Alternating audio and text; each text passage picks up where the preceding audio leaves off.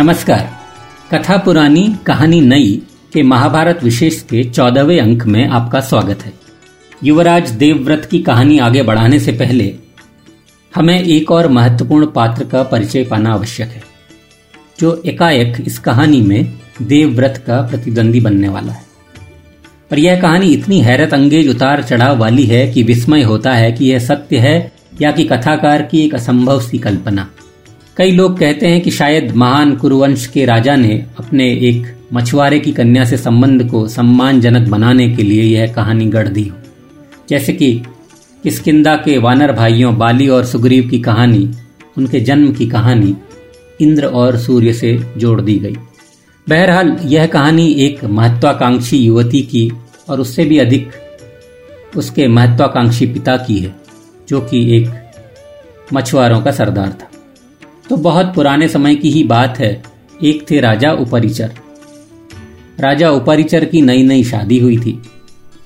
पत्नी के बगैर रहना उनको बहुत भारी लगता था। लेकिन शिकार का उनका शौक ऐसा था कि जिसके लिए वह दिन भर भी पत्नी का साथ छोड़ सकते थे। तो एक बार हुआ यूँ कि महाराज उपरिचर अकेले अकेले ही शिकार को निकल गए। सुबह के निकले थे, दोपहर होते होते थक गए। सो आराम करने के लिए एक बड़े से पेड़ की घनी छाया में बैठ गए। उस पेड़ की डाल पर बैठा था एक तोता। खैर, राजा उपरिचर को इस तोते से तो कोई मतलब नहीं था। बैठे बैठे उन्हें अपनी सुंदर, यौवन से भरपूर पत्नी की याद सताने लगी। रंगीन कल्पनाएँ उन्हें रसीली पत्नी के मादक संसार में ले गईं। और पत्नी से समागम की मधुर कल्पना में उनके वीर्य का तीव्र स्खलन हो गया। अब राजा इस अपने अनमोल वीर्य को नष्ट नहीं करना चाहते थे। सो उन्होंने क्या किया कि झटपट से एक पत्ता लिया और उसमें वीर्य को लपेट कर डाल में बैठे हुए तोते से निवेदन किया कि वह पत्ती में लिपटे इस वीर्य को ले जाकर उनकी रानी तक पहुँचा दे, ताकि रानी इस वीर्य से गर्भ धारण कर सके। अब राजा का निवेदन, मासूम तोता भला कैसे ठुकरा था सो उसने उस पत्ते को अपनी चौंच में दबाया और उड़ चला राजमहल की ओर। अब लेकिन किस्मत की करनी विशाल गंगा नदी पार करते समय उड़ते हुए तोते पर अचानक एक बाज ने हमला कर दिया। कुछ देर तो तोता बचता बचाता रहा, पर बाज के सामने कहाँ टिकता? तो जो वो वीर भरा पैकेट था, वो नीचे गिर गया और सीधे गिरा नदी में और एक मछली के मुँह में। कहते हैं, किसी जन्म में वह मछली एक अप्सरा थी और उसका नाम था गिरीका। और गिरीका को ब्रह्मा जी ने किसी बात पर नाराज़ होकर शाप दे दिया था और उसे मछली बना दिया था। और शाप समाप्त होने की कंडीशन रखी थी कि तेरी मुक्ति तभी होगी जब तू मानवीय संतानों को जन्म देगी। तो कुछ महीनों बाद जब इस मछली ने उस वीर्य को निगला तो मछुआरों के हाथ यह मछली लग गई, जाल में उन्होंने पकड़ लिया।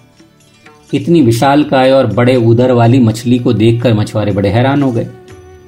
और उन्होंने पाया कि मछली के गर्भ में दो जुड़वा बच्चे थे, एक लड़का और एक लड़की।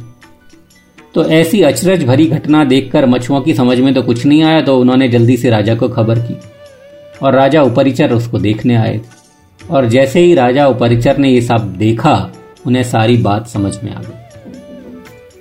लेकिन पता नहीं, राजा उपरिचर ने भी राम जाने क्यों सीधी सादी बात करने की बजाय बड़ा अजीब सा फैसला किया।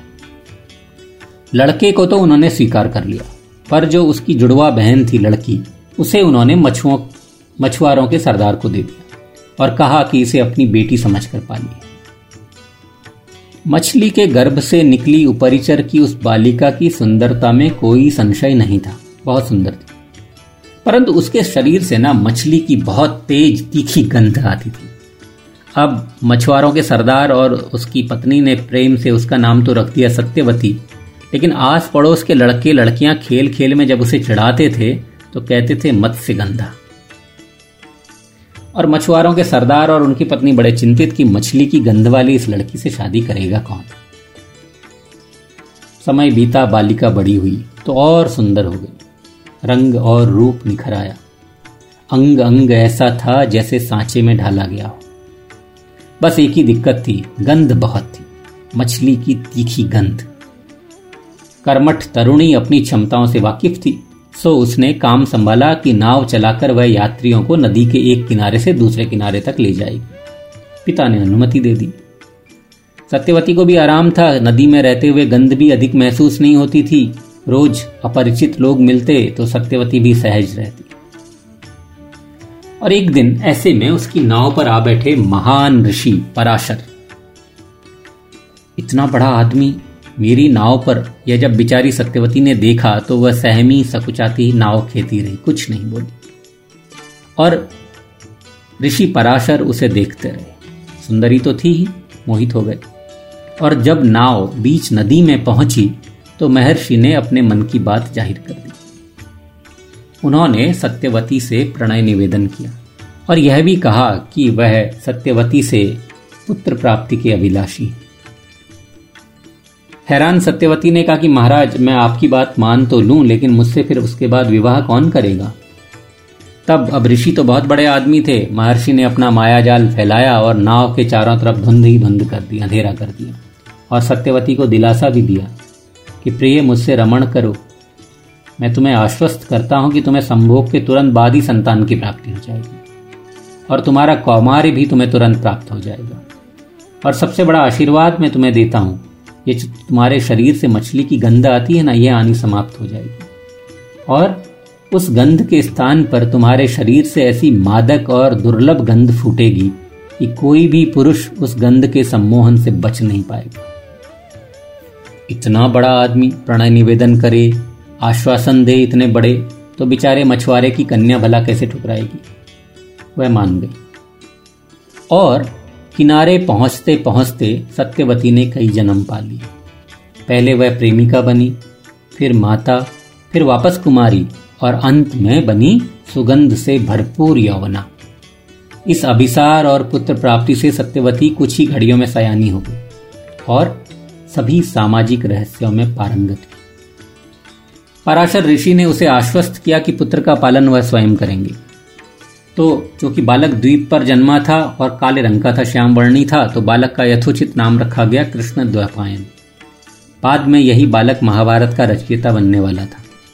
इतना ही नहीं, महाभारत के परस्पर लड़ रहे राजकुमारों में भी उसी के रक्त का अंश और उधर जब मत्स्यगंधा अपनी कुटिया में वापस लौटी तो वह बनी मात विश्वास से दबदबाती, मनमोहक सुगंध लुटाती भरपूर यौवन की मल्लिका।